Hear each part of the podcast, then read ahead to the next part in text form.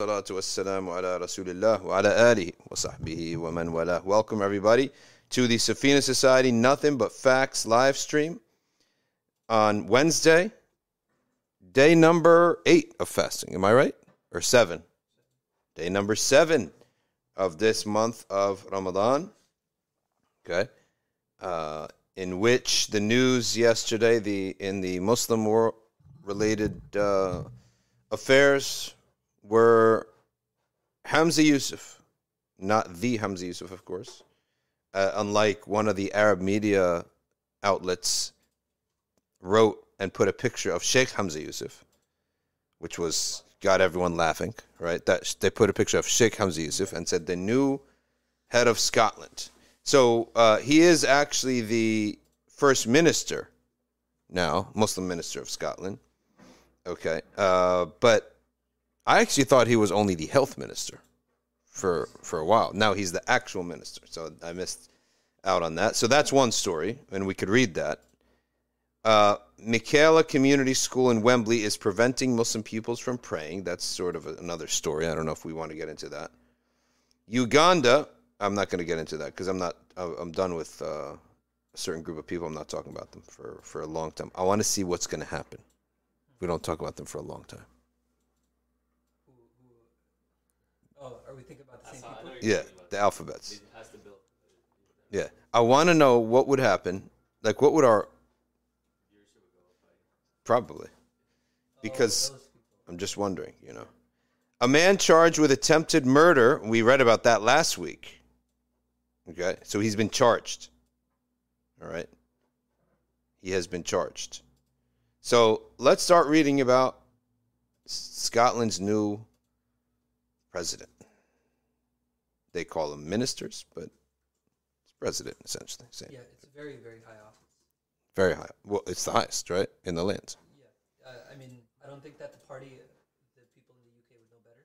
This party's not, you know, they're not becoming uh, uh, the majority anytime soon. But he's a leader of a major party. Okay. But you know, if they were in the majority, then he would be the prime minister. Okay. Oh, I see. I see. So he has defeated rivals Kate Forbes and Ash Regan to become the leader. Oh, he's the leader of his party, Yeah, which means that he will almost certainly become the first minister tomorrow. right. Which is what's the difference between first minister and prime minister? It's one is the the majority and one is the opposition. The minority leader, basically. Yeah. Okay. It's like Pelosi. All right, he's a 37 year old. Okay. The first Muslim to lead a major UK party and is set to be confirmed as the first ethnic minority leader of a devolved government on Tuesday. He defeated Miss Forbes by a score of 52 to 48 in the second round. Was this the playoffs or something? With Yousaf receiving 26,302 votes and Miss Forbes re- only receiving 23,890 votes. So only half a million people voted. No, I mean, uh, not even 50,000 people voted. People don't vote. Yeah. During the election campaign, Yousaf took several positions. Okay. That may have contradicted his faith. Yes. But he also called himself a proud Muslim. Also said that his faith will not be the basis by which he legislates. Now listen to this. When the Mongols took over and they entered Islam, all right, their beliefs were wacky. You know that? Yeah. Their beliefs were insane. The Mongols. Mongols had their beliefs were all over the place. But they claimed to be Muslims, right? So um, we have something similar in politics in the West. And I'll tell you why it's not exactly exciting for me, but it is in one sense. Number one, people who um, are out on the outside looking in and they're seeing what they don't know what Muslims are like. And now they see this kind of thing. They see a Muslim, that's all they see. They don't see a Muslim who contradicts his faith. Right? We got to keep that in mind. That not everyone views things the way we do, and Allah subhanahu wa ta'ala may bring something to people in a way that is not uh, Allah is not bound by following any Sharia, right? So the ways by which Allah may bring benefit to the world may be forbidden for us to do, but Allah can still bring benefit to the world through that. So that's the one part of it that you have to take uh, take into account. Is that a lot of people out there they're just seeing a Muslim, like a Muslim is ruling Scotland now, or he's a minister of Scotland. Okay, so you got to keep that in mind, and that Allah Subhanahu wa Taala is is also maybe having a wisdom for that crowd of people. Okay. Whereas for us, we would say, oh, oh no, he contradicted the deen in many ways and we're against it. Okay, fine. That's for us. Now, what part of it does not excite me very much is that you have entire Islamic Muslim countries with the entire government is Muslim and it doesn't do anything because actual reform requires the entire group. So there's bala that falls down, that is bala am. Is general calamity. And and the only, one individual cannot alter a general calamity. General calamity that befalls a nation, befalls an ummah, is only retorted or pushed back, okay, by a general Toba. That's a rule. You hear that rule, Us? General calamities that befall the ummah. It's not going to be pushed back by one righteous person or two righteous people, right? It's going to be pushed back only by a ummah-wide Toba. Mm. That's a big difference, right? That's an important thing. So I don't ever think that things are going to change, right? Things are not going to change, but individuals, individuals may get inspired and I, as I said, we are viewing, when we view a Muslim, because we're in Islam all day, we're reading books all day, we may view something as totally off. But from a, some people are viewing things from 50,000 feet out. They just see a Muslim. You see what I'm Yeah, saying? yeah. And Allah subhanahu wa ta'ala may bring His wisdom, however, He, he may bring a, a benefit in any way that He wants. That doesn't mean we're allowed to do that or rule by it. And this is a very important part of fatwa, by the way. In, in the in the mutawalat, they probably mention this. That Allah subhanahu wa ta'ala may- has the uh, has the power, has the ability, has the um, uh, haqq to bring about a benefit however he wants. But just because a benefit came from something forbidden does not alter our law. It's just so important. I can't imagine, uh, tell you how many times I see people tell me, "Is this halal?" No, it's not halal. But he did it, and you're saying it's haram, but he did it. Yes, that's true. And so many people benefited from it. That's true too. I recognize that. For example, like I think a lot of people benefited from. Uh, I think a lot of people benefited from the uh, World Cup being in Qatar. Right. A lot of people. I mean, I just shared the picture with the post with uh, what's his name, Ibrahimovic. One of my favorite entertainers. He's an entertainer. I don't view him only as a soccer player, but what's his first name? Zlatan. Zlatan. Zlatan Ibrahimovic. Zlatan Ibrahimovic is one of the most. He's one of the best entertainers you're gonna find out there. That's number one. But he had a great post. He loved Qatar, right? He loved it. He said everything about it was awesome, right? That doesn't mean it was halal what they did, right? So something may be haram to spend billions of dollars on a sport. This is haram for us in our religion. There's no doubt. There's not even a discussion. Okay. But number two, so just because a wisdom comes out of it, benefit comes out of it, the ruling doesn't change. And this is the rule for the faqih and the mufti. You don't change the rule of Allah because you saw a benefit come out of it. You confirm both. You say, yes, it's haram. Number one, yes, it is sinful to do that. It remains to be sinful. And yes, Allah may ta'ala have chosen to derive a benefit out of it. Okay? He may have chosen to derive a benefit out of it, even though it's sinful. What else? There was a guy who used to go into nightclubs and he used to uh, talk to people in the night in nightclubs about Islam, and they would enter Islam. This is a true story. Does that mean it's halal now to do that? No. He did something haram. He benefited people by it, right? So we separate between how Allah brings His benefits to creation, and what is halal and haram. You have to make that line. We have to observe halal and haram. Allah doesn't observe it. He may use, and this is a hadith of the Prophet. Allah Ta'ala may give nasr. Inna Allah la yansuru hadha din bil rajul al fajir. This is a hadith. Double confirming and clarifying what we're saying here. Inna Allah la yansuru hadha din bil rajul al fajir. Allah subhanahu wa ta'ala will give victory to this deen. That means the name of Islam will spread. The word of Islam will spread. Bil rajul. Is boxing is the most haram sport? It's clearly haram Yeah. You're hitting the face. But besides hitting all the other uh, parts of the body, it's haram too. Like you cannot play a sport where you injure other people on purpose, even if the, both sides consent. Okay. Number two, the name Muhammad in the 19th, in the 20th century spread far and wide because of whom? The boxer Muhammad Ali. So this is somebody. Now I'm not saying he's a fajir, but that we're saying that the ruling in Islam is this is forbidden. Yet we see out of that come this immense benefit, where the name Muhammad spread, Islam spread. He became one of the best faces in the to the modern world of what a Muslim is. Right? Who's going to deny that? Who? What Muslim out there is not proud and uh, uh, uh, I was one time sick in 2014. I was extremely sick. Could not believe how sick I was. But one day I started feeling a little bit better. I just spent from about when everyone slept. I was, you know, when you're sick and you're, you, there's no day and night.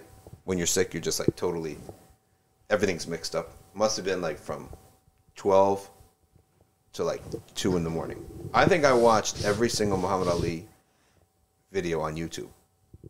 You love Muhammad, you can't not love the man, right? So Allah Ta'ala brings his benefit however he wants. Through someone doing something halal, something good, something bad. In by Sharia standards. Haram. So don't confuse though that this allows us to do it. We are bound by Allah's law. Allah may elevate the name of Islam or some other benefit by a person who is a complete fajir.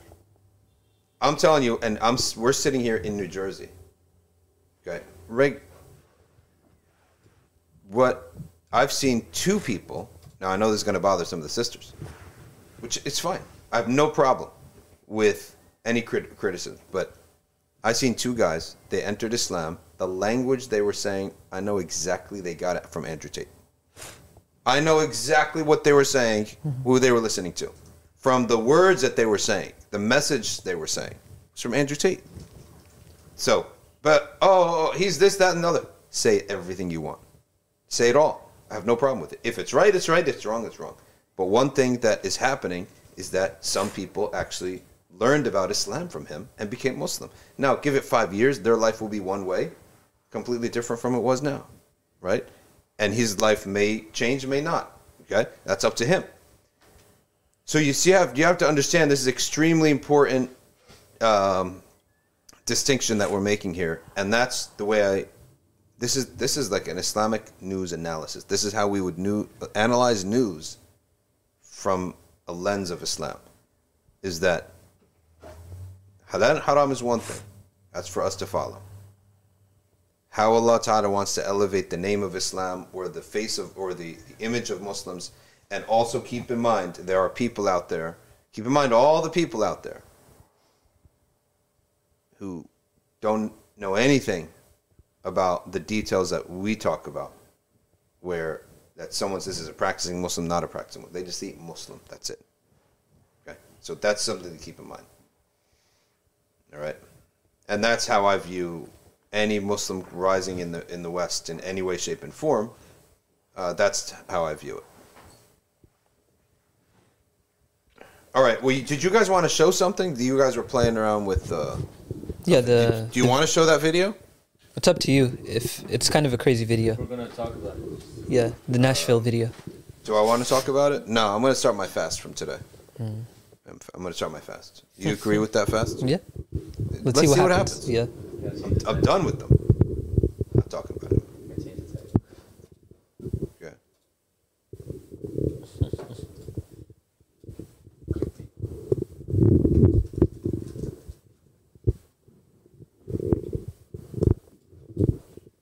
Listen to this. Abu, Abu Marwan leaves a message for five pillars. You guys call a secular Taghut Muslim who, who rules by kufr, man made laws. Okay? You guys at five pillars seriously need to go learn Islam, Tawheed, Kufr, Shirk. All of them. Guys, they're just reporting a story. That's all they're doing. Okay. Can you explain uh, this terminology of What? like taghut and then wala, Taghut. bara? Like these type of like, alhamdulillah, I was shielded from this. Yeah. Okay. Because it like you know we didn't live in a place where it was very takfiri and stuff like that. But I always hear this stuff, and I've always wondered like what's the precise definition Sure. of these by by our standards and by what they what they consider. Okay. Um, what is a taghut? A taghut has a couple different definitions by the ulama. One of them is an oppressor, someone who oppress a ruler who oppresses the people. The other one is it is um, the ruler who is a kafir. That's another one. So it went from anything that transgresses the boundaries of Sharia to the oppressive ruler. And mostly when in, in, in speech and in in the books, when they refer to the word taghut, they mean the oppressive ruler, Muslim or not. That's taghut. Comes from tughyan. What is wala and bara? Wala is that is loyalty. It's loyalty. And the Muslim is never forbidden to support a kafir over a Muslim. Okay. He's never allowed to do that. Oh, he's never allowed. You're never allowed to join the army of the kuffar to fight Muslims. Ever. Hmm. Can't join the US Army, British Army, Canadian Army, and go fight Afghans or Iraqis who are Muslims, right? So that would be forbidden for us to do. That doesn't mean you have to agree with them, and it doesn't mean that your support for them is to support everything they say. So you very well may uh, be able to criticize and educate them, or command the right and forbid the wrong, but you do not support the uh, non-believer over the kafir, right? Or the, the non-believer over the Muslim. I mean, okay, so that's wala. And bara is dissociation.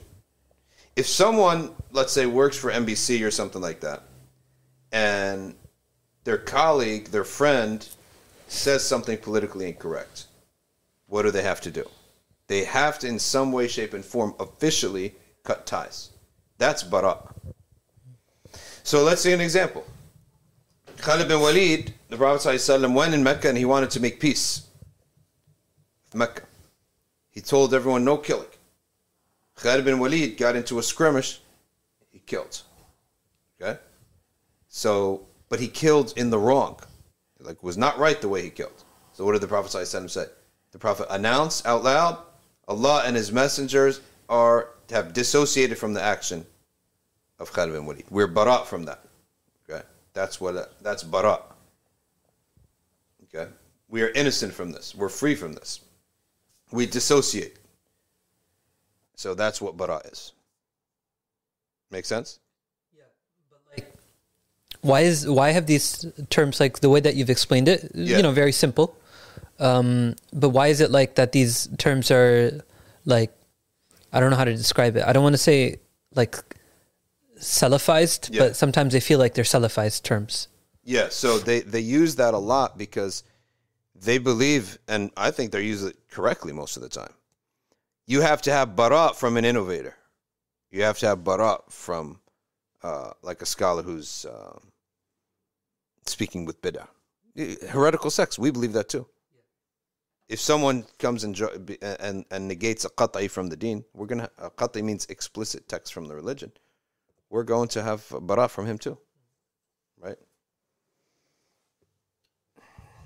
All right. In other news, this guy uh, Bobby's story. What was it called? What does he call his channel?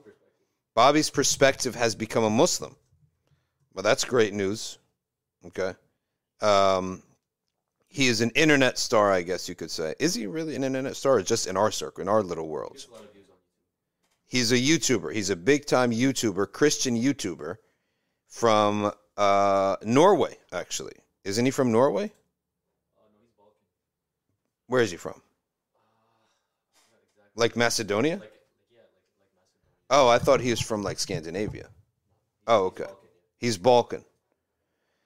So he's Balkan and he ends up becoming a Muslim and he has a very interesting um, you know saying that he said the other day. He said that um, he said that uh, the only his, all, his entire friends have cut him off. His family has cut him off. They're all orthodox, like extreme orthodox. Everyone has cut him off. Okay, so um, goes to show. And one of thing I liked what he said. You know, what I said I liked what he said when he said that. Uh, he said, "I didn't become Muslim because it was something n- nice and enjoyable. I wanted it because it's the truth, whether I like it or not. That's what I'm looking for. The truth, whether I like it or not." So he puts a post up here, right, and he says that no one's approved of him. His family has cut him off and has been extremely difficult for him. But this is an important feature here, and that's what separates intellect from the nefs. Okay? Is that our intellect dominates our actions, not our ego. Our feelings should not dominate our actions when it comes to truth and when it comes to duty, contracts, responsibilities. I think your heart should dominate your actions when you deal with people, individuals, okay, like your family members and stuff. You can't imagine you go to your family and you start treating your family like uh, treating your treating your family like contractually, right? Your son walks by, your daughter walks by. You don't have to say. You're not obligated to say salam. Oh, dad, are you upset? No, I'm not obligated to say assalamu alaikum. It's. If I want to do it, I can do it. If I don't, I don't have to. Right? So that's you don't deal with your family like that. You don't deal with your neighbors like that. But in other matters of truth, that's how you deal with things. Okay, so that was uh it's nice to see someone enter Islam.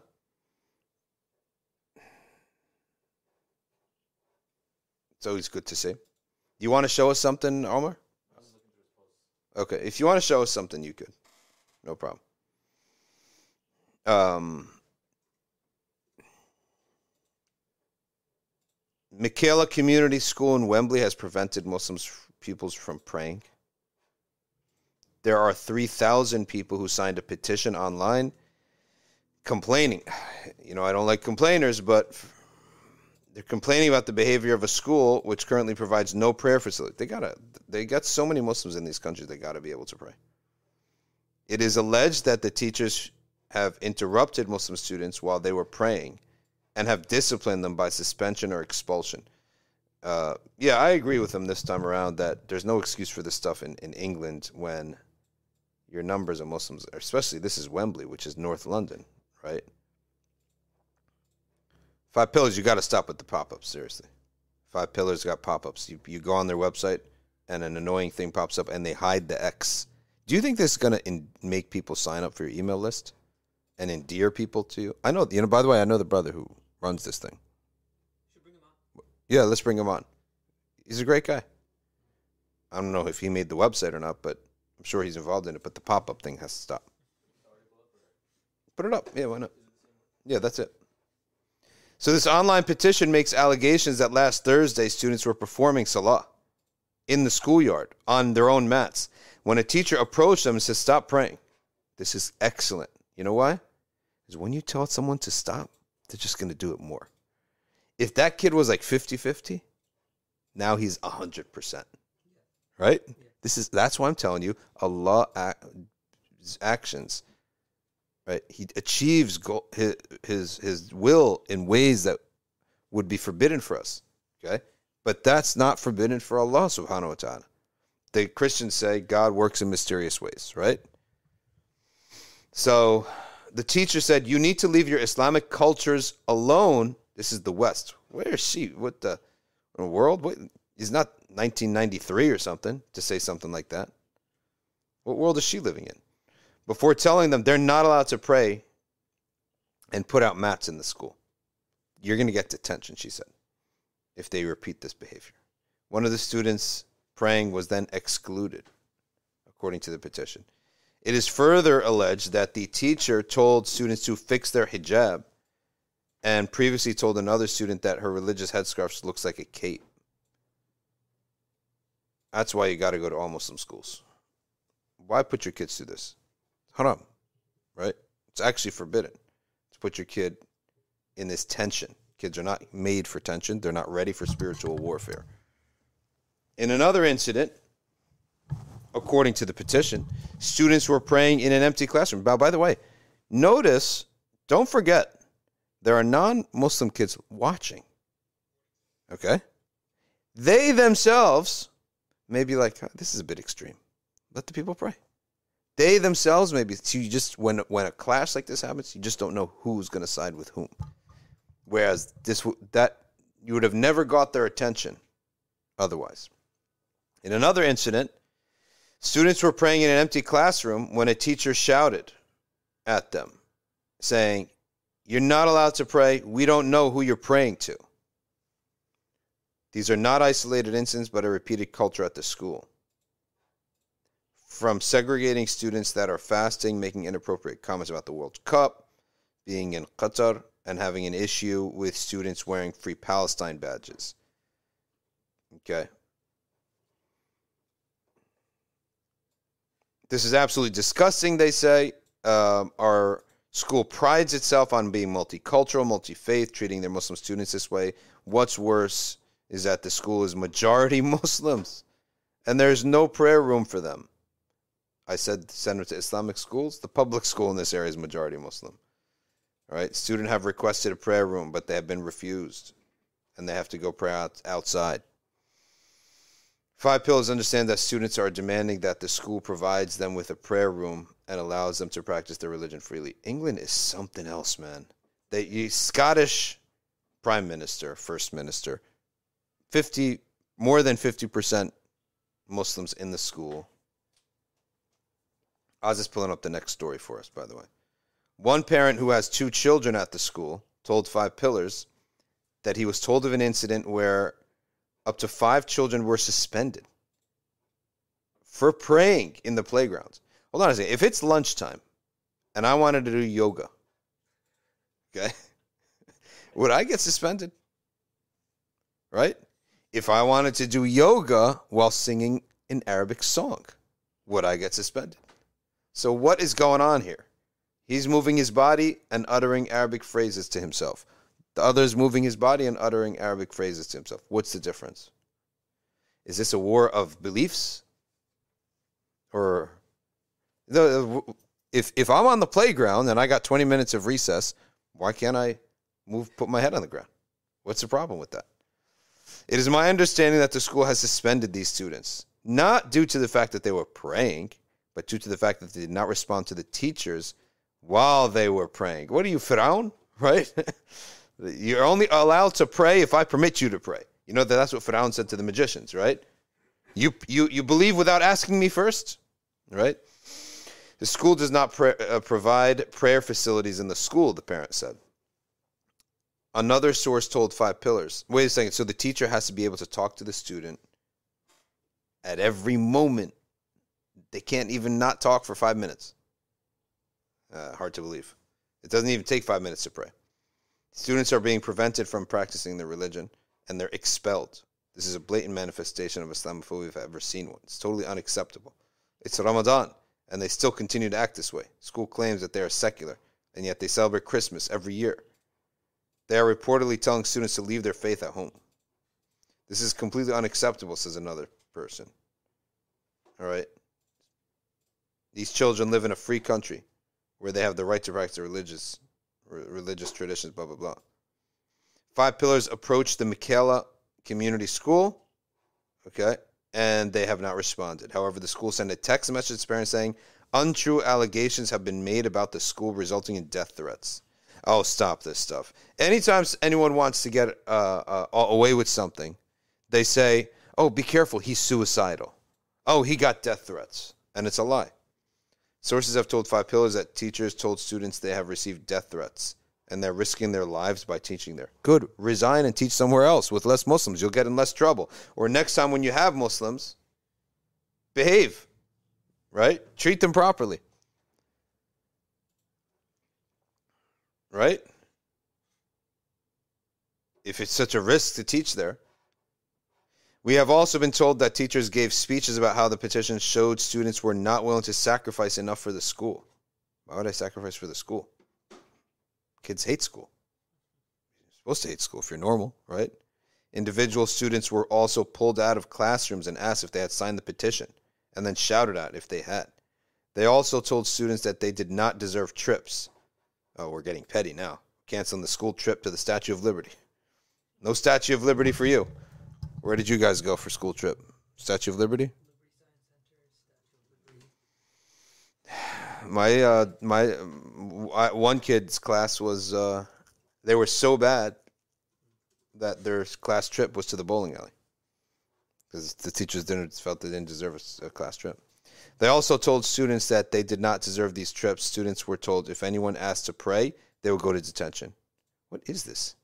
The Michaela School is one of the most high profile schools in the country. And head teacher Catherine Birabal Singh has made numerous media appearances. On its website, the school says that it its last Progress 8 score place best school in the nation. It says we have high expectations of behavior. Why? Because without excellent discipline, learning cannot take place. Well, learn to accommodate Muslims because they're just not going to stop. Pupils at Michaela feel that they are treated fairly and justly, she says. Thanks to our high expectations, it means learning can flourish. Visit any classroom, and you will see hands sky high, eager to answer teachers' questions. No, please. Teachers are polite and helpful, with a genuine interest in helping the peer, their peers. Our motto is work hard, be kind. We value kindness at Michaela, blah, blah, blah, blah, blah. All sorts of nonsense. Okay.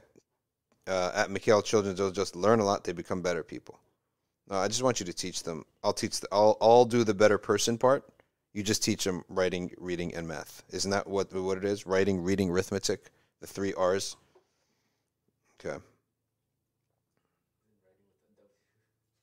uh,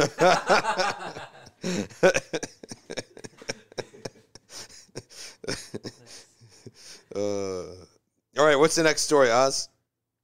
So it's been going around. I don't know if you want to talk about it in detail. Yeah. s what is it the Times Square, uh, the imam who led the Tarawih. Yeah. He's a well-known reciter. Yep. I won't say his name here.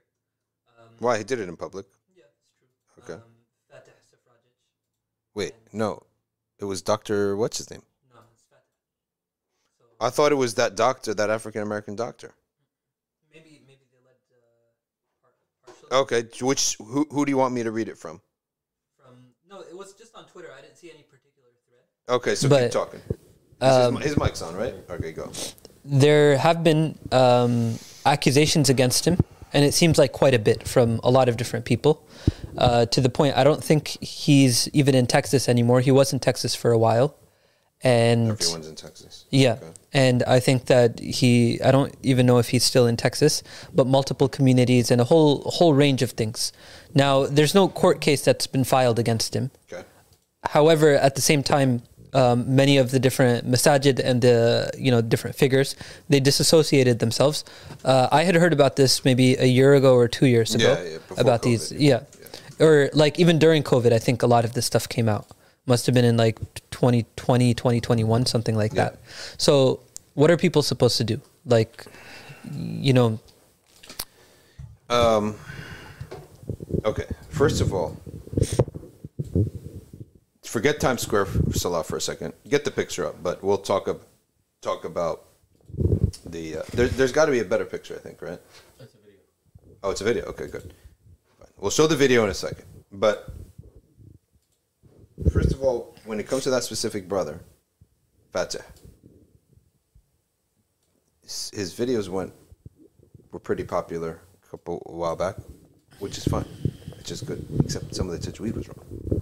Up a little bit more. Up more. Yeah, that's good. The ta- okay, the tajweed was wrong. Hmm. That's the first thing. Right. So if you want to be a reciter and you want to recite, that is to me one of the best ambitions you could have. I support it, 100%. Because the more Quran is recited, the better. But you got to get the tajweed right. So that's the first thing. Secondly, whenever all sorts of accusations are going around about somebody, then wh- what do we do about it? Well, what do we do about it from which perspective? as a listener? No, I'm going to listen. Simple. Like all sorts of rumors are going around about somebody. I, I just want to listen to them on YouTube. I'm listening, right? Rumor means nothing to me. Okay? It's just a rumor. It's hearsay. As a listener, if I'm picking up a book, okay, and they say, oh, the author of this book did such and such, okay, well, Right. if it's a crime, it's a crime.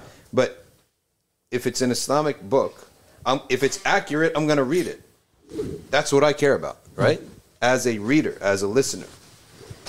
All right. What about as you run a masjid Yeah. or an organization like Safina Society? No, it's a different rule now. It's different now.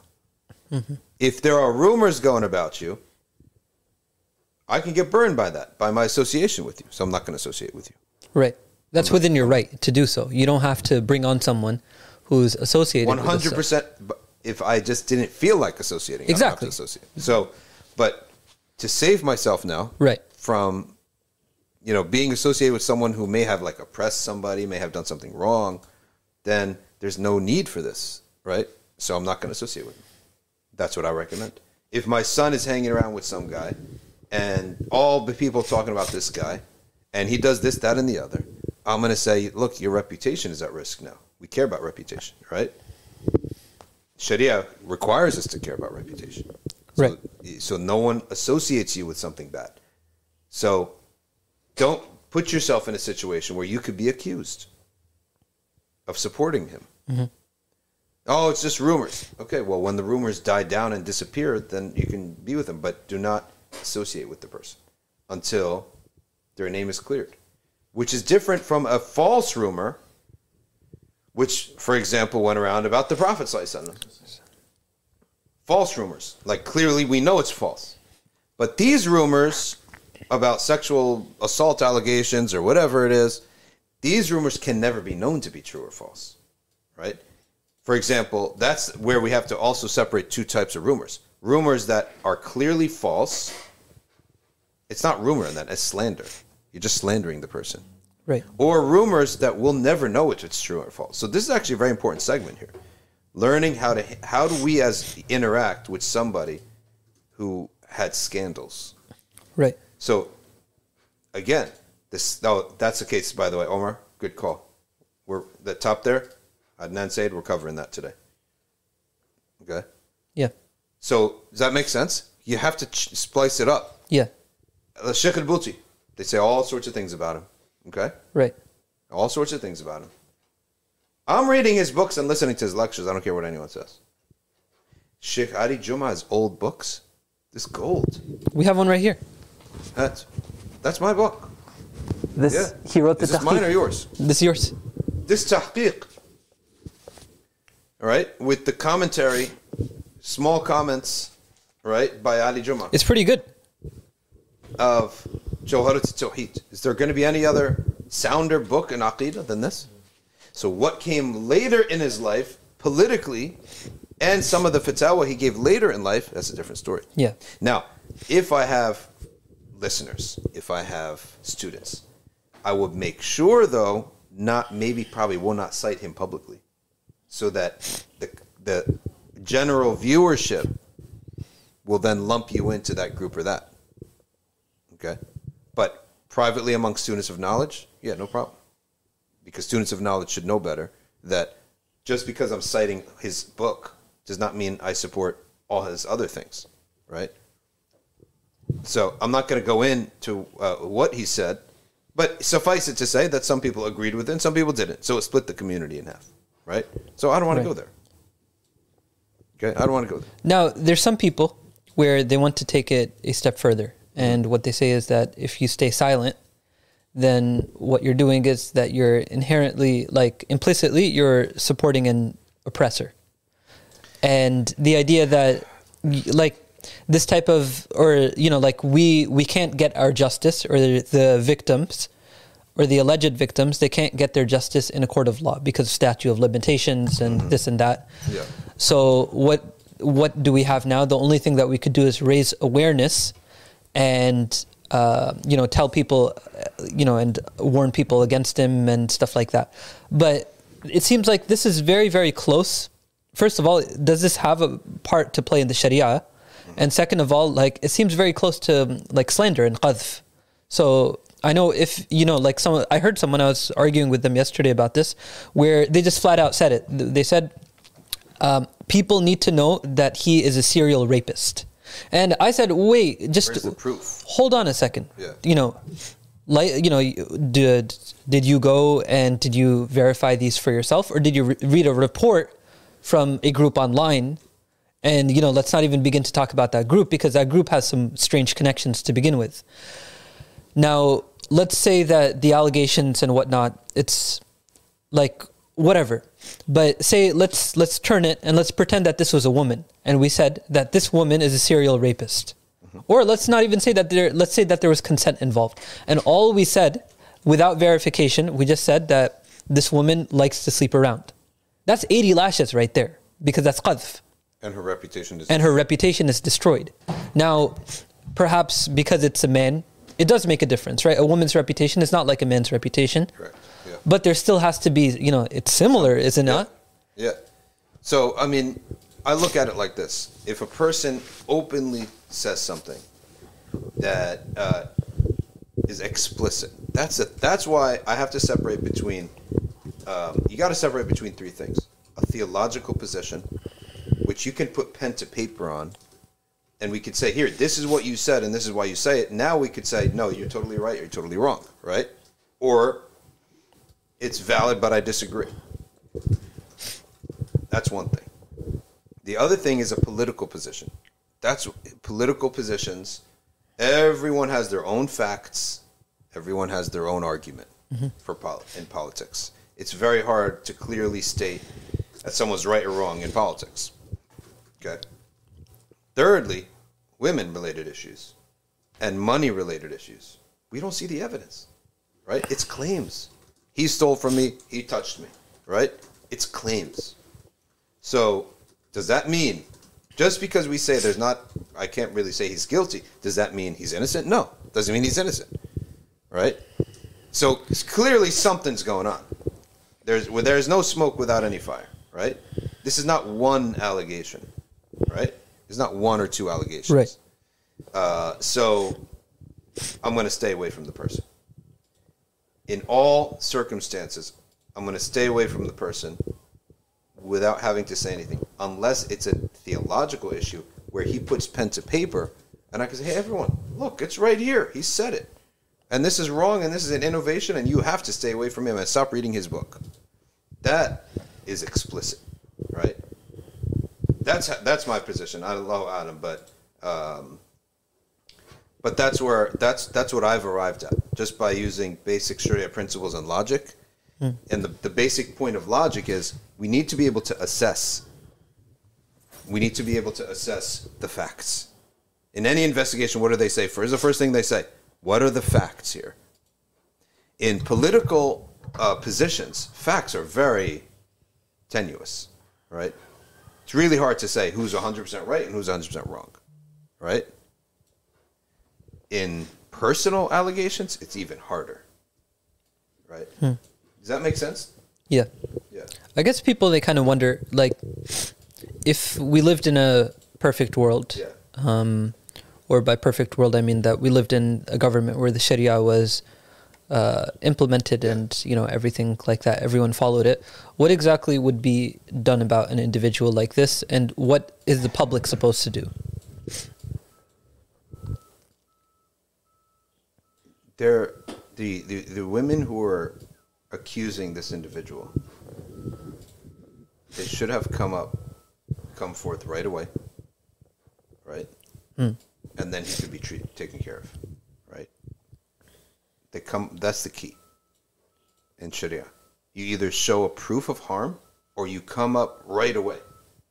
But you, what you, what is not acceptable in Sharia is that you come later with no proof. Hmm. That's a problem. In Sharia, that's that's very weak. You're not going to get far with that. Right. So you either come up right away, okay, Yeah. or you bring hard evidence. Either one, one or the other. Now, this is a little bit more of a, I guess, like a touchy subject. Yeah. But say we're living in the time of the Sharia, mm-hmm. and a man and a woman they decide to do zina. And what happens is is that the woman is expecting something out of the man, mm-hmm. you know, like in terms of zina. Yeah.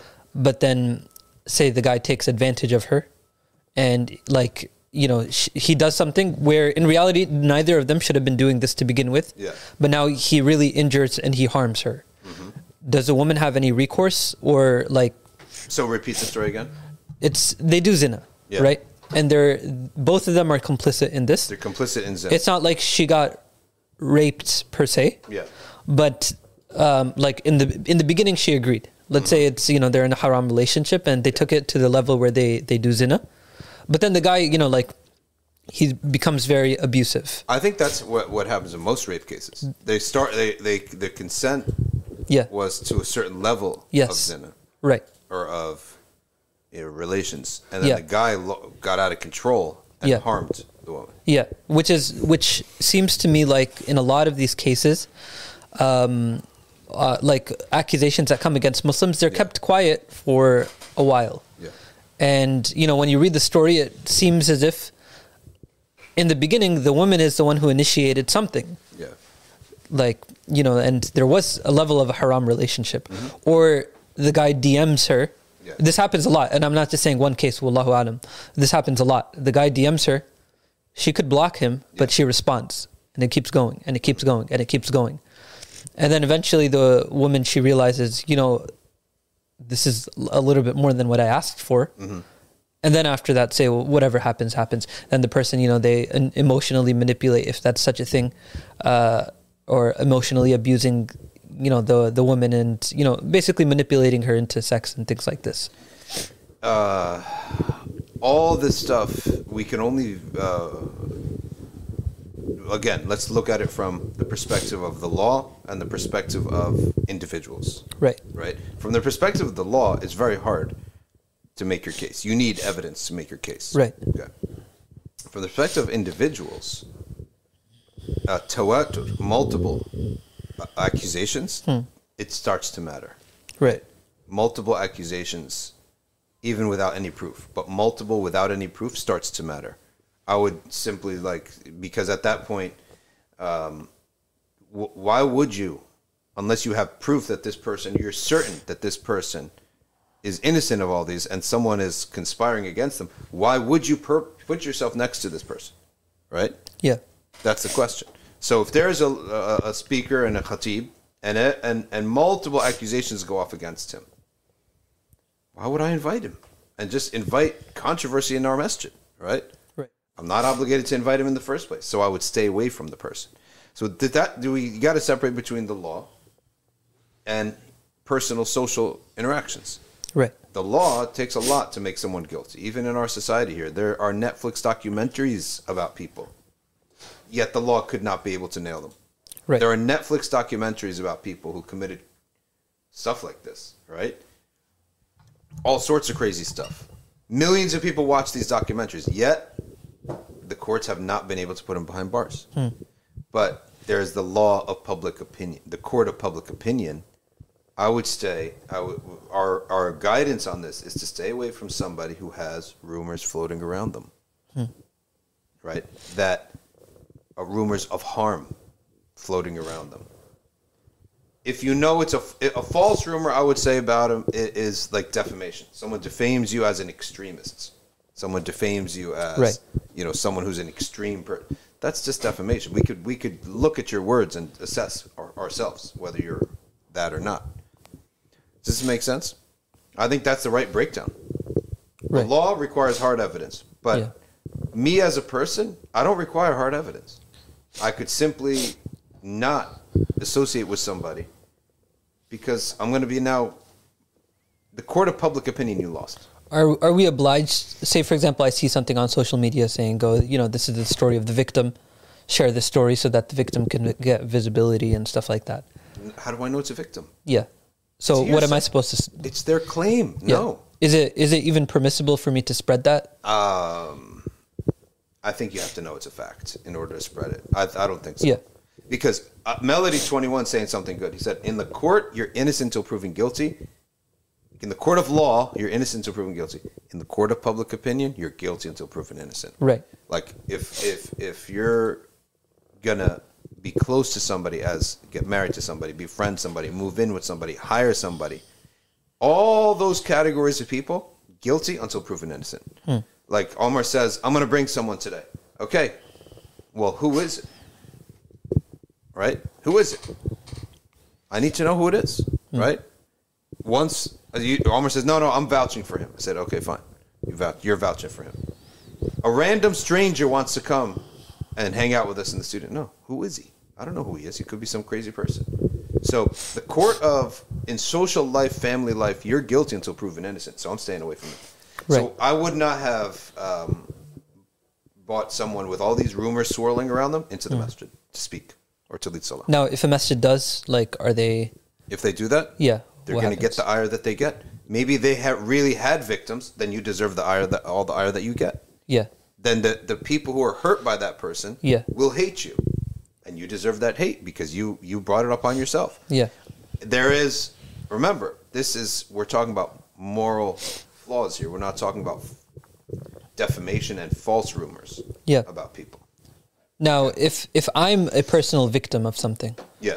can I go out in public and say this person did such and such to me? If you can't get justice in the court of law, then yes, you are permitted to do that. Proof being that the Prophet sallallahu alaihi wasallam received a case like this, and the Prophet sallallahu alaihi wasallam uh, uh, said to him, "Take your your furniture, take your furniture, put out in front of your house, and if people ask you why are you doing this, say my neighbor is harming me." The Prophet sallallahu alaihi wasallam said this. Okay, my neighbor is harming me. Right. Remember when we had uh, uh, a guy causing all sorts of trouble in NBIC, splitting up friendships and causing all sorts of fitna you cannot imagine. There's nothing like legal that he was doing wrong, Right. But he was cr- causing harm. Right. And the uh, people we we got together and said, "What are we going to do? We're going to issue a statement." We issued a statement. We emailed it to all the local masajid, and we re- read this statement out loud after Isha to everybody. We said, "So there is an individual, such and such, such. and His name is such and such. This is this is what he does. Stay away from him." And the message: We are dissociated from him. Right. And then we emailed that to all of the local masajid. That's where there's no legal thing that he broke that we can prove that he did wrong. But we can win in the court of public opinion Right. by just spreading this word. And if your previous record is that you're always honest and you tell the truth, Right. right, then um, So, you know, I have to ask. yeah, Now, the person they can say, you know, they can they can tell the public that this is what has been done to me. Mm-hmm. Now, what if we were just to take that one step further, and then one step further? Let's say that. What about the family? The family believes the victim, so the family can, you know, say that this is what's happened. Yeah, they can. And now, what about the advocates of the family? So, where exactly is the line drawn? The line because a lot of people, they're like, you know, you have a platform. Yep. You should be, you know, and really, in reality, we're on the other side of of uh, of the country, but you know, people they're going to say, "Oh, you have a platform. Why don't you say something to support the victims and contem- condemn them?" When, like, so where exactly does it stop? Where if I can do it, if I'm the victim and I can speak out in public, who can't speak out in public? the one who can't speak out in public. That's a very good question. Where is the limit? Um, what we can say is that if you know this victim, right? You know this victim, Right. and you can vouch for them, then you could speak about it, right? Hmm. I know this victim, but a, a, a cold call, Yeah, a cold call. Hey, I'm a victim. right, I want you to go and bash so and so on your stream. right, I don't know you. I'm sorry to tell you that. Oh, you don't sympathize with me? I do not know you. Okay? right, and I don't know if what you're saying is true or false. Okay? But if it's somebody that let's say it's your it's your someone you know uh, and you can vouch for them, then their honesty, right? Then yeah, you can speak about it. No problem. Okay? So we have to draw these lines because otherwise we have chaos. Now, um, what about the organizations out there that that take the information from these victims and spread it? That organization needs to have a strong record in the society. Any organization, like there's there's a couple. In Wolf's Clothing Yeah. is one of them. FACE is one of them. Um, who else does it? Does this? Those are the two that I know. Uh, I'm not going to pass an assessment. I'm not going to do a jarh and ta'dil on them right now because I don't have the information. Right. I've heard things said here and there, but I don't have. I don't do jarh and ta'dil on on those organizations. I'm not going to do that. But what could I, what I can say is that in order for people to believe you, you need to have won over the trust of those people, of your audience. That's Right. it. That's a general rule. That's the only rule. Hmm. Like, why do I believe the Better Business Bureau, not Reddit? If I'm going to get, if I'm going to to learn about a business that I want to, you know, bring into my house to do a big job, I'm going to go to the Better Business Bureau. The reviews there tend to be more reliable than, let's say, other websites. So reliability is the key. Trust is the key in these things. So that's the that that's the story on how we handle. All right. So I see Sabah Khwaja's question. Um, yeah, there have been said things said about uh, face, but I'm not going to put uh, do jarh and ta'dil. Jarh and ta'dil is like when you assess an individual because it's not the organization we're assessing. It's just a name. It's the people who run the organization, right? That's why I actually don't like when uh, when an organization issues a statement or a fatwa or something. Whoa, who are you? It's just a name. Don't cover it. Pull that off. Put your faces up, which they do. They're they're not hiding who they are. We all know who they are, right? Uh, so I'm not in the position. I'm not going to do that uh, jarh and ta'dil on them. Um, but that's the general rule: is that they need to develop trust with the people with with the people that they're talking to. Simple as that. Once they're trustworthy, and then they say, "Guys, we assessed that this this per this sheikh has victimized so and so. This woman has been abusive to this employee. This person has done that. Then we could trust them." Okay. Simple as that. That's how simple it is. So there's a court of law and there's a court of public opinion. Are we done with this subject or is there more to say? That covers a, a lot of different questions about it, right? Now let's go to the video of the Taraweeh in Times Square, which, as we said, is one of those things that people have debated back and forth, but ultimately, now that it's happening, I pers- personally hope to see it grow and, and move on uh, and expand because I think the salah, dhikr everywhere is good. Okay. All right, let's hear this.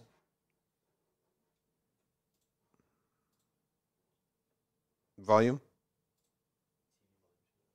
TV volume us. Up, up, up. Turn your mic on. Uh, okay. 2,000 people attended. That's nice. Oh.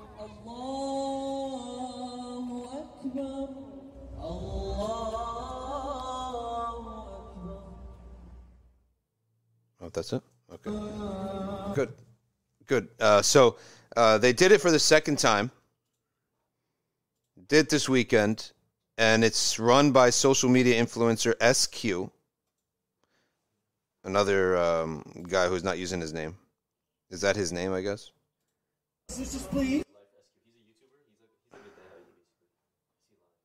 Way of life. I love these. These now this this this Muslim thing where they don't have names, right? Anyway, uh, looks like he's a da. Is he an imam like, or what? All right, fair enough, no problem. Um, he did it in collaboration with Giving Back and Droplets of Mercy. Delia Tariq attended with family and friends. Said it was important to provide this space for people to ask questions about Islam in an open and welcome environment. It's a brilliant idea, to be honest with you. If when when you start seeing the benefits, I think the fact that it's happening in the busiest part of the city, busiest part of the world, probably too.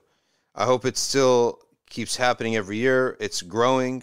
All right. I guess he does it on the first. What does he do it on the first Saturday of the month of Ramadan? The first Saturday night. I think he does it on. Okay. So, huh? All right. Bring. Tell me when you're ready. At sunset, Quran reciters Faisal Latif and Dr. Faraj Hassan. That's the brother that I see's Instagram all the time, Dr. Faraj Hassan. Led the prayers and began breaking their fasts. Okay. They distributed more than 2,000 meals. That's wonderful, right? Motivational speakers, Muhammad Abdul Alim, also known as Hoop Finesse. Another one with these names.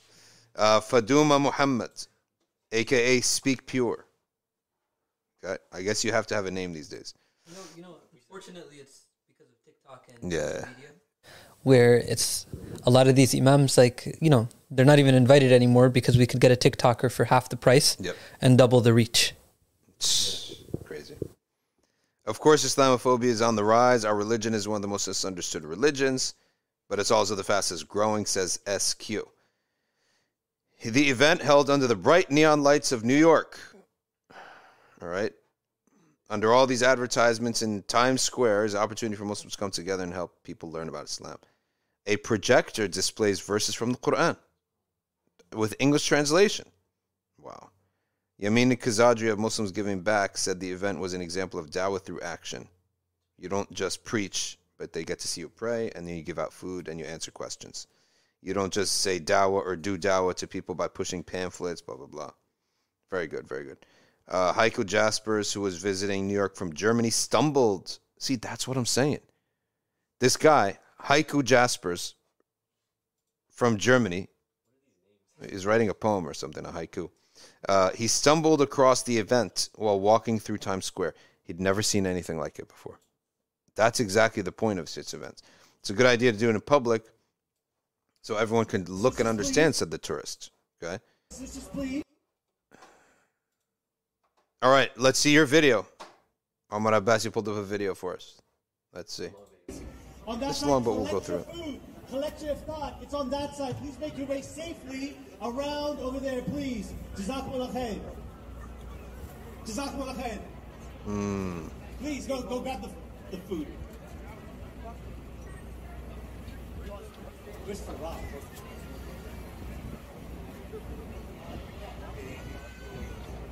Yeah, you can skip a little bit. All right, that's the. Oh, it rained on the poor people. Too bad.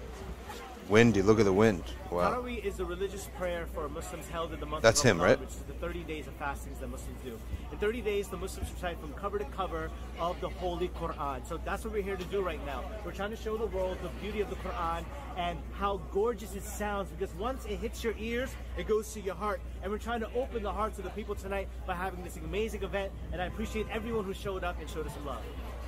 Islam is is advice. It is sincere advice given to mankind. And that advice is there's nothing worthy of worship except Allah and the Prophet Muhammad, along with Jesus, Moses, Abraham, and all the messengers mentioned by Allah are all prophets of God. And this is the religion. So that's what Islam means to me. Best. We're in Times Square. Assalamu alaikum. MashaAllah, barakallah. So there's a few minutes left Let's go to the to few minutes. before- See? Oh, okay, that's the then. Everyone. I was just reciting. Make Quran. dua. Then they give some speeches, right? Alright, Assalamu alaikum. استووا استووا واعتدلوا تراصوا وسد القلب الله أكبر. This guy's got his uh, Haramain vibes on, right? totally. So how many people is like a thousand people maybe? Five hundred people? Yeah. Okay.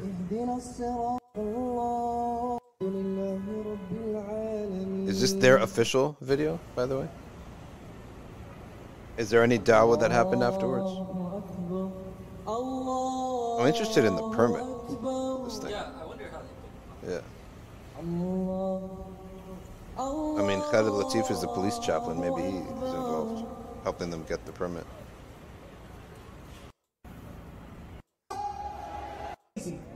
But we're here to let you know that we hate. We're Muslim. Alhamdulillah. Say Alhamdulillah. No, no, no, no, no, no, no. Hold on. Stop it. Let's try that. Yeah. Say Alhamdulillah. Allah barakallah. All right, so I think it's a great event. What do you think, us? Should we should we have a molid there? Hey, learn about the Prophet, peace be upon him. What's wrong with that? That's more appropriate to do in you know like a place like that. Than Salah?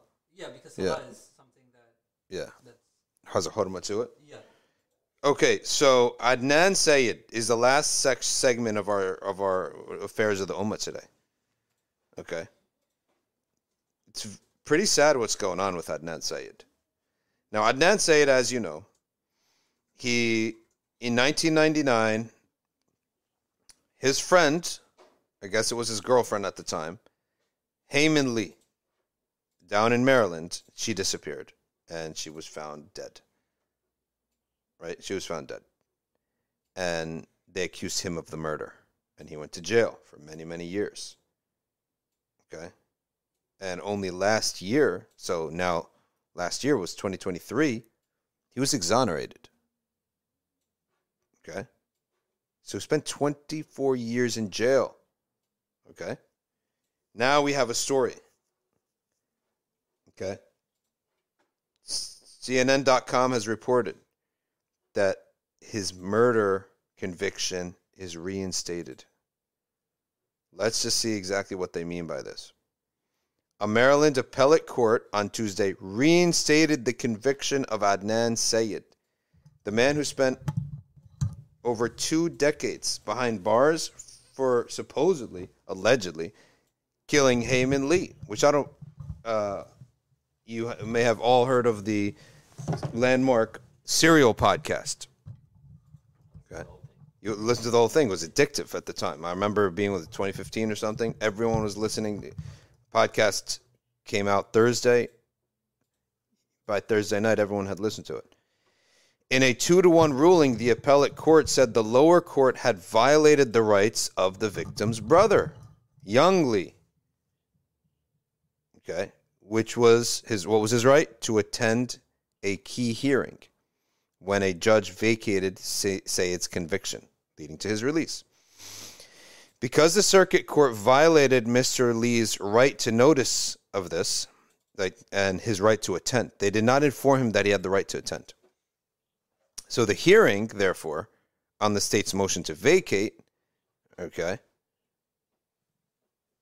was now uh, invalidated. This court has the power and the obligation to remedy those violations as long as we can do so without violating Mr. Syed's right to be free from double jeopardy. Double jeopardy means to be tried of the same case twice. We remand for a new, legally compliant, and transparent hearing on the motion to vacate. Now he has to win this motion a second time, this time with the brother there. Okay, so what does this look like to me? It looks like to me that the brother's lawyer, the brother was angry at this, look, had the lawyer look into it and said, hey, okay, um, we want we want to redo this. And they found an error that he should have been there. That's the error that they found. Okay. We remand for a new legally compliant and transparent hearing on the motion to vacate, where Miss, Mr. Lee is given notice of the hearing and sufficient time to allow him to attend in person. Evidence supporting the motion to vacate is presented, and the court states its reason in support. So he still may be um, uh, free, but what they have to do is that they have to actually um, uh, redo the, the motion, essentially. The Lee family is very pleased with the ruling. So, so the Lee family believes it's him who did it. That's always what happens. Like the family of the victim gets attached to who they think did it. Well, why don't you let the court decide? Yeah, they hate it. But here's the thing: why did you believe that? That why do you believe he did it? because the court found him guilty, right? Well, now the court's telling you he wasn't guilty. So why don't you believe the court the second time? I- I see it all the time. Families they get just attached to their theory of who did the killing. Uh, yeah, So in their head, like, true. okay, someone's in jail. Right? exactly. Even if it's not him, they're like coping with that. Yeah. Which is a lie, though. Uh, you're lying to yourself. So it's also like a massive calamity for them to now believe that he was actually innocent all these years. That means just the, the killer's. I bet you the killer's are already in jail on some other thing because I think the real killer in this thing was someone who was uh, he killed multiple people. There was this theory that there's this third party, and this person he was raping strangers, right? And his DNA. Yeah, that guy uh, Jay. Jay. Yeah, yeah, he was fishy. We think it really represents a step towards transparency and rule of law. You can't have a trial by podcast or a trial by publicity, Kelly said, contending the popular judicial process was not followed. It's in everyone's interest, including Miss, Mr. Syed's, to have all the evidence aired publicly. Okay. And she said that the Lee family is not vengeful. We, we just want the truth. If Adnan is not the guy, then we want him out. Okay, that's a good statement. David Sta- Sanford, another Lee family attorney, similarly told CNN the family was delighted with the court's decision and the order for a transparent hearing where the evidence will be presented. Do, do, do the family think that there's some people in the in Maryland court who are trying to get Adnan out for personal really, really reasons?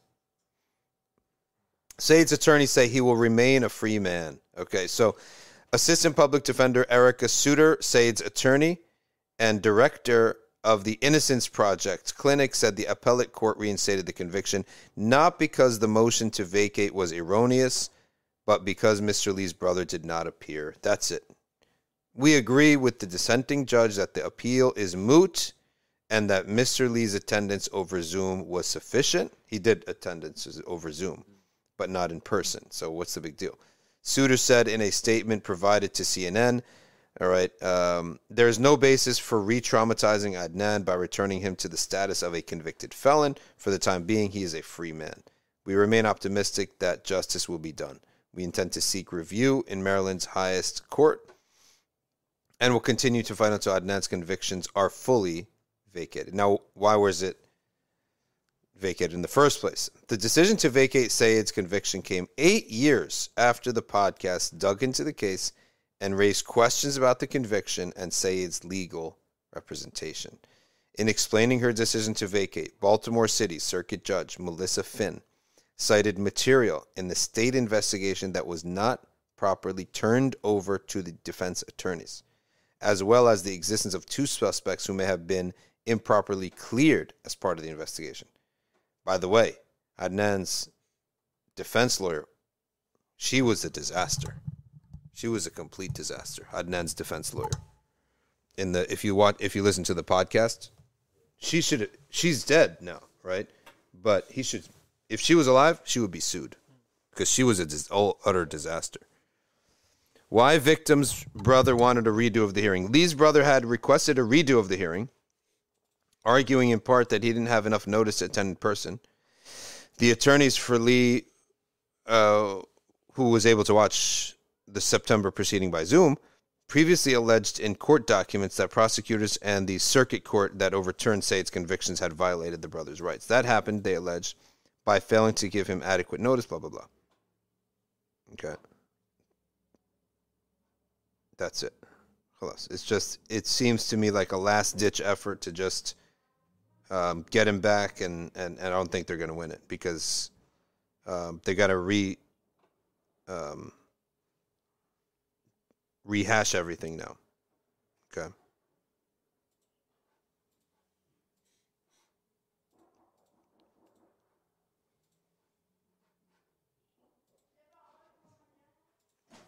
All right, let's take. We only have time for a couple questions because we got University of Toronto today at three o'clock. You can follow the University of Toronto. Yes, turn the camera to Oz, or do you want to just come here? We don't want them to see the mess. All right, speak. It's okay. Yeah. Just, oh, go ahead. Okay, so alhamdulillah, we have the um, we have the great blessing to announce a new program. And this is going to be open to everyone. So, people nationwide, it is going to be an in person program. But, um, brothers especially, uh, we want to reach out to you across uh, the country.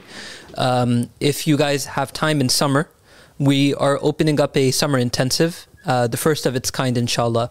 We did a um, a local intensive, very very similar to this last year, and it was a huge huge success.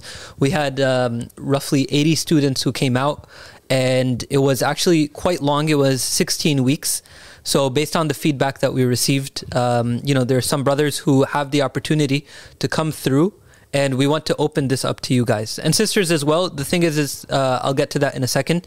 We don't have um, housing available. It's easier for brothers to find housing, which is why I'm uh, talking specifically about brothers. But this is going to be a program where you get to see what Darul Fet is doing on a daily and weekly basis, and you get to cover real texts, um, real mutun that have been studied by the scholars and are typically studied. And this program is going to give you um, all of your farda'in, inshallah. The intention is that by the time you complete this program, you will have completed a text in fiqh, a text in aqidah, um, a text in hadith, the 40 Nawawi of uh, uh, the 40 hadith of Imam Nawawi, and you will have a lot of time uh, spent with Dr. Shadi as well, um, going over tasawwuf. We haven't decided which tasawwuf text we're going to be studying, um, but it's going to be uh, texts in all of your farda'in, inshallah. Um, so in terms of the program, uh, let me just, I can't actually see it. What are the dates? I, you know, I'm very bad with Read it dates. off, uh, Omar. Yeah. It's from June 19th and then Yeah. August, I believe. So it's going to start in June 19th. And the way that the program is going to work is that we designed it in a way that someone who's at school, say for example, you're taking classes at Rutgers, even though most people are off, or if you're working, if you have an internship or a job or anything like that, then you finish work, you have time to eat, you know, uh, you finish work at 5, 5.30, you have time to eat, to get ready. And at nighttime, you're going to be coming in and you're going to be, uh, for the next three hours, 7 o'clock to 10 o'clock, uh, the classes are going to be offered, inshallah. And this is actually what the Darul Fet students are doing on a daily basis. So if you're interested in joining, it is quite intense. But to put this into perspective, to show you the work that we've been doing, alhamdulillah, uh, for the past uh, seven or eight months, almost a year, inshallah. It'll be a, a year in May. Um, this is the work that we've been doing on a daily basis. These are the classes that are offered. Um, and it'll uh, also be an opportunity for you to mix with the Darul Fet students as well. So this is actually required course materials for uh, the Darul Fet uh, class for the for the first class that we have. Um, so in terms of fiqh, we're going to be offering two different um, two different options. One is going to be Maliki fiqh, that's going to be with uh, Sheikh Harun, and we're also going to be offering Hanafi fiqh, which is going to be taught by both Sheikh Murad and Sheikh Imran. We're still working on some of the details, inshallah, but we can tell you everything that we know so far. Um, in terms of Maliki fiqh, inshallah, we're going to be reading um, Kitab al Akhdari, um, which is one of the beginner texts that covers everything. This is like pretty much the first text that you would study. Uh, but it has a lot, a lot to do, which is why we actually waited until the end of the year because we wanted to do this text together. Um, for example, for Maliki Fiqh, we've already, alhamdulillah, last year we studied Ashmawiya over the summer, which is another one of these beginner texts. Then we studied Ibn Ashir, and then we're going to be completing Azziya. And then we're going to be coming back to Kitab al Akhdari, inshallah. Uh, for Hanafi Fiqh, you're going to be studying the book of Imam al Maidani, uh, Is'af al Muridin. Um, and for Aqidah, um, we're going to be offering, most likely it's going to be Umm al Barahin by Imam al Sanusi. And we may have some classes on Aqidah al Tahawiyah as well. And this is going to be taught um, by Sheikh Murad, um, uh, Sheikh Murad Uthman. And for hadith, inshallah, we're very excited. This is the first hadith class that we've uh, done uh, through Darul Fet. What we did is that in the beginning of the year, for Darul Fet students, we started with the science of hadith. Um, and now that we've covered the science of hadith, we're going to be actually going into the texts of hadith themselves. So we're starting with the text of Imam Nawawi, which is well known by everyone, and we're going to be giving commentary on that um, with Sheikh Murad and Sheikh Imran, and possibly Sheikh Harun and Dr. Shadi as well. We haven't worked out all of the details. And the tasawwuf, uh, we're going to be having both dhikr and we're also going to be having classes that we do on Thursday with Dr. Shadi as well. Um, so if you want to sign up right now, is the best time to do so. Um, it's $150 for Ramadan, inshallah. There is no online, so just keep that in mind. Um, you can go on the website and you could sign up. Uh, you could go to darulfets.org slash pay. Um, and you can go on the social medias and look for the link. And there's some more information on the website as well. Um, and the website will be continuously updated. Um, but I do recommend sign up right now uh, in Ramadan. Even by the way, you know, if you're a college student and you're not sure, will I be able to find a job or, you know, what will happen? What's my internship situation going to be like? Just sign up. It's $150. We'll refund you if you can't make it, but at least get your name in and make the sincere intention that you want to be here and join us, inshallah, in New Jersey. We're going to advertise this more and more, so sh- definitely share this to your friends, uh, to your family, anyone who's interested. And we want to make this into a very big thing. So, Dr. Shadi, you have anything to add to that? No, it's, uh, it was a great experience for a lot of guys who came last time, and we have um, some good hosts here. If you want to come, we have uh, inshallah ability to host you, and uh, it's a we're it's busy, constant, nonstop. It's literally nonstop. I think Saturday is the only day that we have that's off. Yeah. Right. But Monday, Tuesday, Wednesday, Thursday. And once it once Thursday hits, it's lights out. Thursday, Friday, Sunday. Right. So um, come come by, inshallah, and uh, uh, it should be a good summer. Inshallah. We're the- on our now second year now. Yeah. We're And- enter this summer. We're entering our second year of Dar Fats. It's just gonna inshallah build uh, more and more every time. Yeah. And the program, it's not really just classes, it's also the community that you're joining. Um, for example, last time uh, that we did this program in the summer, everyone is off. We had a lot of time to sit with the mashayikh. We would hang out, you know, here in the in the in the classrooms uh, in the library. We'd hang out with the mashayikh until one o'clock sometimes. Um, it's a great opportunity for suhbah as well. Um, many many people who I didn't know in summertime they're one of my closest friends now because I see them on a daily basis every single day I'm seeing them we're all involved in the same thing which is uh, to seek knowledge but there's a lot that we do you know there's for example the soup kitchen if you want to volunteer you can also do that um, every Wednesday we have the soup kitchen um, and we have a lot of activities. Um, we have the masjid right here as well, and there's always activities going on. Come for one of the famous Mawadda events as well. Um, do we get you married?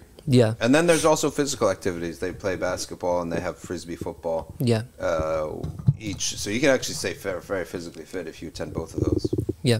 And so there's a GroupMe, and I'm going to place the link on the website. I'll place the link everywhere, inshallah, um, where you can join. And for example, Sharif, um, he was our prototype student to prototype. I don't know what to call it, like a Yeah. transfer student, foreign student.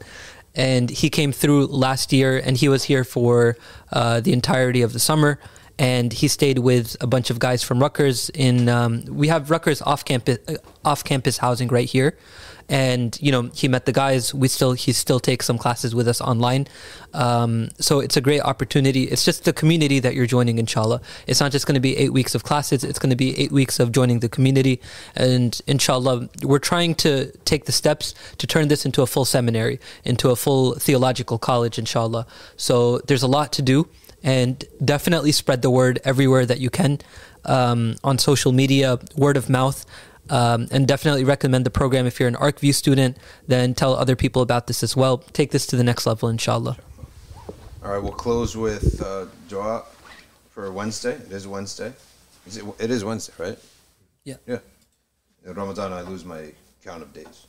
We'll do our dua, and then I don't know how to get onto the UT. Uh, if any anyone from University of Toronto MSA is here, you need to just send me a WhatsApp message or something because I don't know how to get onto the event. So um, uh, they just send me the link, and then Omar Abbasi will plug us into that link, and we'll do that. But first, let's do our dua. لا إله إلا الله الملك الحق المبين لا إله إلا الله الملك الحق المبين لا إله إلا الله الملك الحق المبين لا إله إلا الله الملك الحق المبين لا إله إلا الله الملك الحق المبين لا إله إلا الله الملك الحق المبين بسم الله الرحمن الرحيم إنا فتحنا لك فتحا مبينا ليغفر لك الله ما تقدم من ذنبك وما تأخر ويتم نعمته عليك ويهديك صراطا مستقيما. وينصرك الله نصرا عزيزا. وكان عند الله وجيها وجيها في الدنيا والآخرة ومن المقربين. وجهت وجهي للذي فطر السماوات والأرض. بسم الله الرحمن الرحيم. نصر من الله وفتح قريب وبشر المؤمنين. يا أيها الذين آمنوا كونوا أنصار الله كما قال عيسى بن مريم للحواريين من أنصاري إلى الله.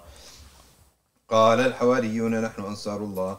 الله لا إله إلا هو الحي القيوم. لا تأخذه سنة ولا نوم. له ما في السماوات وما في الأرض.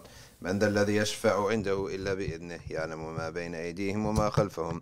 ولا يحيطون بشيء من علمه إلا بما شاء. وسع كرسيه السماوات والأرض. ولا يؤوده حفظهما وهو العلي العظيم.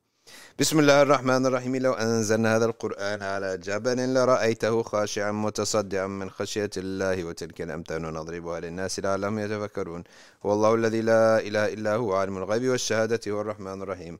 هو الله الذي لا إله إلا هو الملك القدوس السلام المؤمن المهيمن العزيز الجبار المتكبر. سبحان الله عما يشركون. هو الله الخالق البارئ المصور له الأسماء الحسنى. يسبح له ما في السماوات والأرض وهو العزيز الحكيم. أعيذ نفسي بالله تعالى من كل ما يسمع بأذنين ويبصر بعينين ويمشي برجلين ويبطش بيدين ويتكلم بشفتين. حصنت نفسي بالله الخالق الأكبر. من شر ما أخاف وأحذر من الجن والإنس وأن يحضرون عز جاره وجل ثناؤه وتقدست أسماؤه ولا إله غيره. اللهم إني أجعلك في نهور أعدائي وأعوذ بك من شرورهم وتحيلهم ومكرهم ومكائدهم. أطفئ نار من أراد بعداوة من الجن والإنس. يا حافظ يا حفيظ يا كافي يا محيط. سبحانك يا رب ما أعظم شأنك وأعز سلطانك. تحصنت بالله وبأسماء الله وبآيات الله وملائكة الله وأنبياء الله ورسل الله والصالحين من عباد الله. حصنت نفسي بلا إله إلا الله محمد رسول الله صلى الله عليه وآله وسلم.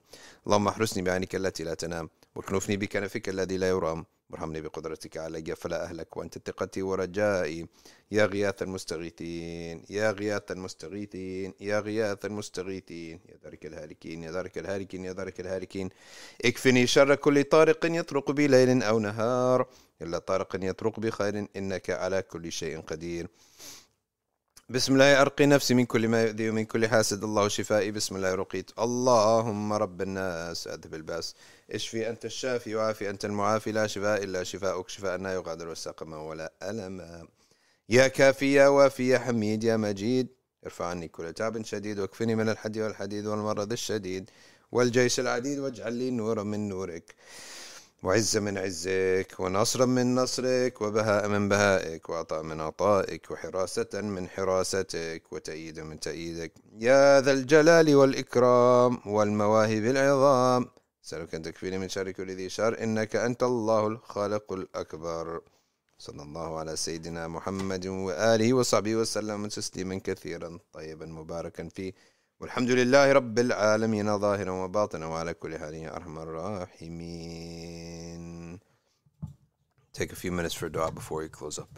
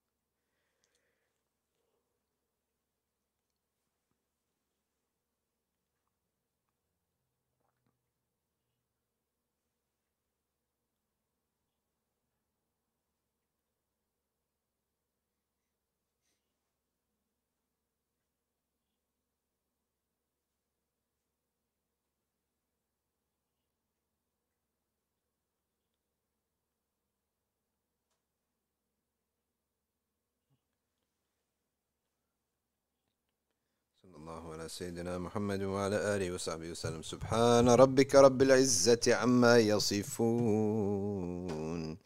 وسلام على المرسلين والحمد لله رب العالمين.